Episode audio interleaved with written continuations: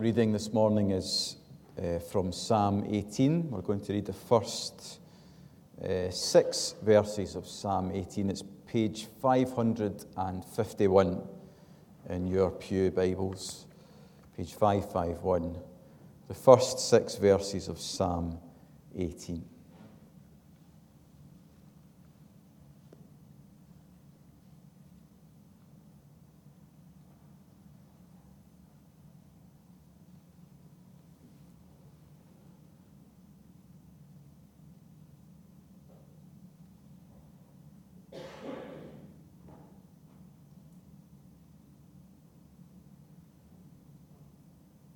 Psalm 18. For the director of music of David, the servant of the Lord, he sang to the Lord the words of this song when the Lord delivered him from the hand of all his enemies and from the hand of Saul. He said, I love you, O Lord, my strength. The Lord is my rock, my fortress, and my deliverer. My God is my rock in whom I take refuge. He is my shield and the horn of my salvation, my stronghold. I call to the Lord who is worthy of praise, and I am saved from my enemies. The cords of death entangled me. The torrents of destruction overwhelmed me. The cords of the grave coiled around me. The snares of death confronted me. In my distress, I called to the Lord. I cried to my God for help from his temple. He heard my voice. My cry came before him into his ears. Amen. You'll, you'll notice that this psalm of David actually begins before verse 1.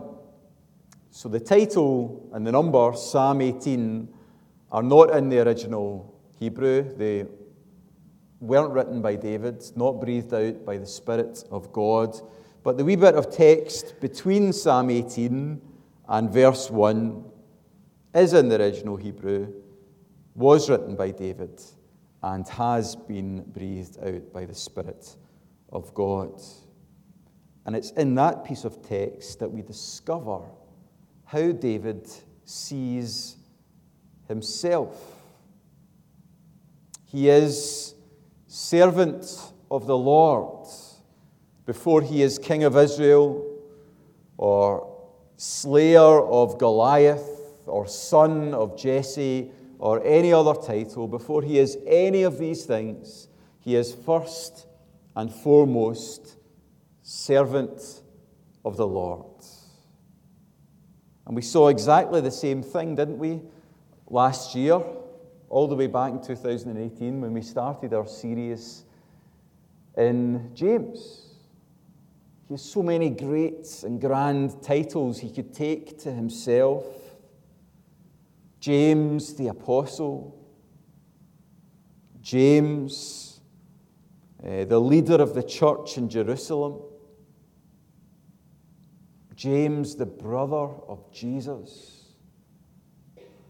But before he is any of these things, he is first and foremost a servant of God and of the Lord Jesus Christ.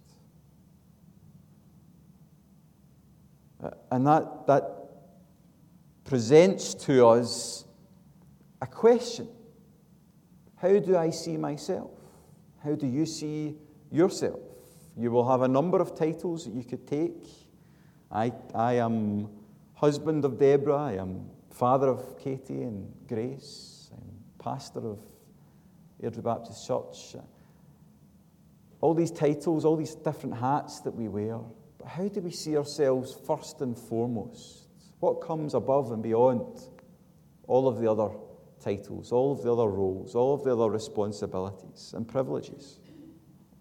Do we see ourselves first and foremost as servants of God and the Lord Jesus Christ? How we see ourselves determines how we set our priorities. This is a time of year for that, isn't it? The setting of goals, of priorities. And how we see ourselves, whether we see ourselves as servants or not, will work its way in to the prayers that we pray and to the lives that we live. If our purpose is to follow Jesus, then we ought to remember the one we follow is the one who saw fit to humble himself and to serve others. And if we see ourselves as servants, that will change the way we think, the way we pray, the way we live. It will free us to be able to love and to serve others as we are called to in Christ. David tells us that the occasion of writing this psalm, this song, was his deliverance from the hand of all of his enemies and from the hand of Saul. I was very challenged when I read that. It's very striking to see that David doesn't see Saul as one of his enemies. his deliverance from the hand of all of his enemies and from the hand of Saul. That's, that's amazing that, that David would not count Saul as one of his enemies. Saul was a king who clung to power even when God had chosen and anointed David as king. Saul was the man who betrayed David in such a despicable way. Saul was the one who hunted David down like a wild animal to have him killed. And still, David refused to regard Saul as his enemy. Still, David honored and loved Saul. And we are free in Christ to live like that, to honor and to love those who hate us. Or to put it in the words of Jesus himself, to love our enemies and pray for those who persecute us, that we may be children of our Father in heaven. We cannot do that if we are proud people. But we can do that if we live as servants of God and our Lord Jesus Christ. But actually, truth be told, all of this is another sermon for another day. Because I want this morning not so much to focus on what David sees as he looks at himself, as he looks in the mirror, as what David sees as he looks to the heavens, as he looks to his God. In the first few verses of this psalm, David gives nine titles to his God. And all of them start with my. My God, my rock, my refuge, my salvation, my stronghold, and so on. And it's important that we notice that this isn't just theory for David. It's, it's not theology removed from his life. It's not, I believe that God is sovereign, omnipotent, omniscient. All of these statements are true. All of these statements are good. All of these statements are important. But this is who God is in relation to David. It's not enough to have a, a list of correct doctrines stored away somewhere in our minds. That's not enough. I love doctrine about God, who He is, what He's done. But Christianity insists that we go beyond that. to who God is to me. This is about relationship. And Christianity, fundamentally, is about our relationship with God. We need the doctrine. We need to be able to say God is like this and not like that. But Christianity insists that we go beyond that to who God is in relation to us. And that's what David is doing in the first few verses of Psalm 18. He is telling us who God is in relation to him. So, who is God to David? Firstly, he is his strength and salvation. His strength and salvation. David is, in many ways, a strong man. He is a winner, a fighter. Even as a boy, he fought and killed lion and bear, protecting his sheep. He is the one who stepped up and stood out to face the foe, the giant that was Goliath, and to bring him down. But sometimes even the strongest are not strong enough. The cords of death, verse 4, entangled me. The torrents of destruction overwhelmed me. The cords of the grave coiled around me. The snares of death confronted me. David has the wisdom and the humility to cry out to God for help. Verse 6 In my distress I called to the Lord. I cried to my God for help. How many live and die too proud, too defiant to call out, to cry out to God for help? Too proud, too defiant to admit that they need help that they need rescuing, that they need saving from something too strong for them to beat. Not David.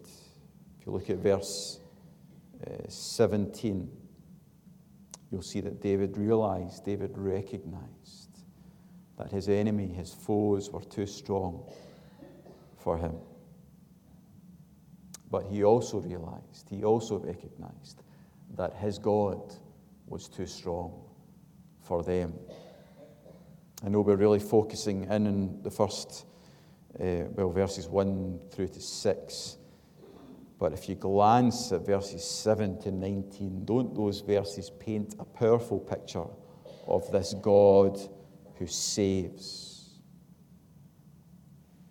You'll see verses 7 to 15, God coming down to defeat David's enemies. And in verses 16 to 19, God dealing with David in love. And God has heard our cry and dealt with our greatest enemies in Christ Jesus. Look at the phrase that David uses in verse 9 He parted the heavens and came down. Well, that's been what we've been celebrating over the past month or so, isn't it? That's what we've been rejoicing in that God, in love, parted the heavens and came down in Christ to seek and to save that which was lost. You shall give him the name Jesus for he will save his people from their sins. He raged against the things that held us in slavery, that bound us in sin, and that destined us to die. He raged against them. So he parted the heavens and came down. For us who are in Christ, Jesus dealt a death blow to our greatest enemy, ultimately on the cross of Christ. Paul says, When you were dead in your sins and in the uncircumcision of your flesh, God made you alive with Christ. He forgave us all our sins, having cancelled the charge of our legal indebtedness which stood against us and condemned us. He has taken it away, nailing it to the cross. And having disarmed the powers and authorities, he made a public spectacle of them, triumphing over them by the cross. David speaks of his God shooting arrows which scatter his enemies far and wide. Well, here is the arrow that pierced the power of sin that brought down death, the cross of Christ. But that's not all. He doesn't just defeat our enemies and leave us as free men and women. No, he defeats them and then he brings us in to his family, to his flock, and to his folds. He takes hold of us and brings us into a better place. He delights in us. And we in him.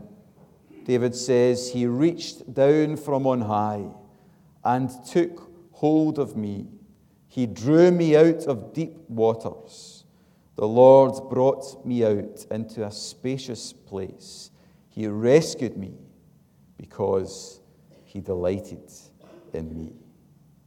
And in Christ, we know that our God delights in us, as unworthy as we are.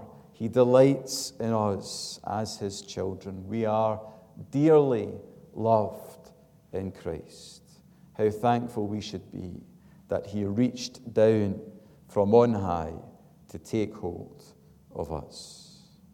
I was sinking deep in sin, far from the peaceful shore very deeply stained within, sinking to rise no more. But the master of the sea heard my despairing cry. From the waters lifted me. Now safe am I. If you are a believer in the Lord Jesus Christ, then remember and rejoice that love has lifted you and he will never let you go. The Lord is David's, firstly, strength and salvation, and secondly, his shield and shelter, a stronghold in which to shelter, and a shield which protects. The war is won in Christ, but until Christ comes again for his bride, there are battles which continue to rage on. Satan is still active lying, accusing, misleading. But we have a shelter and a shield in the Lord. As we look to our Lord, trusting in Him, we have nothing to fear because we know that Satan cannot separate us from the love of God, which is eternally ours in Christ Jesus our Lord. Whatever accusations, whatever lies are leveled against you, find your shelter in Him, in the God of truth, and in that love which endures forever. He is our shield and our shelter. He is our rock on which to stand. If we are standing, if we are building our lives on the Lord Jesus Christ, and obedience to Him, then we need not fear that the ground will one day give way beneath our feet. He is that solid rock on which to stand. As we trust and obey Him, we will be, in the words of Jesus, like the builder who builds his house on the rock. The rain may come down, the streams may rise, the wind may blow and beat against that house, but it will not fall because its foundation is on the rock. And many people, how grieved we should be about this, but many people in our streets are building their lives on the sand, trying not to think about it, trying not to face the fact that one day everything that they are building will come crashing to the ground. No matter how big their lives look, how uh, great, how resplendent, how impressive, one day it will all come crashing down. There's no need for us to do that, no need for us to live like that, to build our lives like that. There is a solid rock on which to stand, on which to build. There is security, there is safety, there is peace. And it's all to be found in Christ. I told you the story before of my ill advised walk on a frozen pond in a park in Govan. Uh, I won't recount the whole story, but there's a, there's a, a slab of concrete in the middle of this pond, a kind of statue uh, uh, going up from that slab of concrete. There was no one in the park, freezing cold, and I thought, I think I could walk across the ice and get to that wee slab in the middle. Uh, and, and so off I went, and it was all very good, all very positive uh, for the first few steps. Well, actually, quite a few steps. I got to roughly the middle of the pond. No idea how deep this pond is. And I wish I could show you a video because if I was to, to, to describe it to you, you wouldn't believe me. If I was to show you the video, you would probably think it was, um, you know, I'd sent it off to Hollywood and they'd worked their CGI magic on it because it was like a cartoon. Suddenly, just one step out of the blue, all of the ice started to crack, and you could actually, not only did you hear it, but you could see these cracks going off in every direction. So there's not a safe route out, and I'm standing in the middle of this sheet of ice, just waiting for it to give way and for me to fall into the freezing cold water. And I'm thinking it's a long way back to Airdrie by public transport, freezing cold, uh, having fallen into this pond uh, happily, by the grace of God, I managed to get to the very end before the ice really did give way, and I had to go home from Govan to Airdrie with nothing more than one wet foot. It could have been an awful lot worse. But I remember the feeling, I remember the fear. Every step, thinking maybe this will be the step, maybe this will be the moment where the ground gives way and we'll all go horribly wrong. And that is the picture of the lives that people are living when they are building their lives on something other than the solid rock of Christ Jesus and obedience to Him. There's no need to live your life like that because God has come down in love. God has come down in Christ. And God has conquered in Christ sin and death and hell and offers to make this victory, his victory, our victory through simple, childlike faith and trust in Jesus. His strength and salvation, his shield and shelter, and lastly, his story and song. There were a lot of stories that David could tell. There were a lot of songs that he could sing.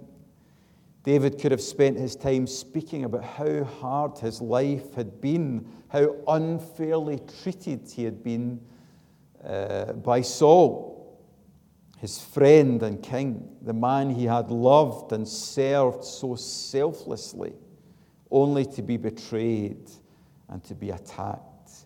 He could have talked about Absalom, his son, his own son, his own flesh and blood, who turned against him and tried to take both his throne and his life. I mean, that is a tough life. When your boss, your friend, and your son all want you dead. That's not an easy life to live. It cannot have felt easy, and neither can it have felt fair. And that's sometimes what we struggle with most when life feels unfair. He could have spoken about that. He could have spoken about the pressures that he faced as king. It must have been very lonely at times, not an easy life. Or he could have told the story of his rags to riches tale of triumph. He could have written a book about how, as a young boy, he killed wild animals and took down the great Goliath. But instead, he used his tongue and his pen to tell a greater story, to give his God all of the glory. David could have written like Bach and Handel, S, D, G at the end of this psalm, couldn't he? He gave his God all the glory. That was his story and his song. So I ask myself, what story am I intent on telling? What story are you intent on telling with your tongue, with your pen, with your life? A tale of woe, how hard and how unfair your life has been. A tale of pride how successful you have managed to be and how good you are, or a greater story of the goodness and the grace of your God. The tongue speaks what the heart is full of. May our hearts be full of Jesus and full of passion for the glory of our great God, the one who parted the heavens to come down for us. May our heart be full of Him this new year and always. Amen.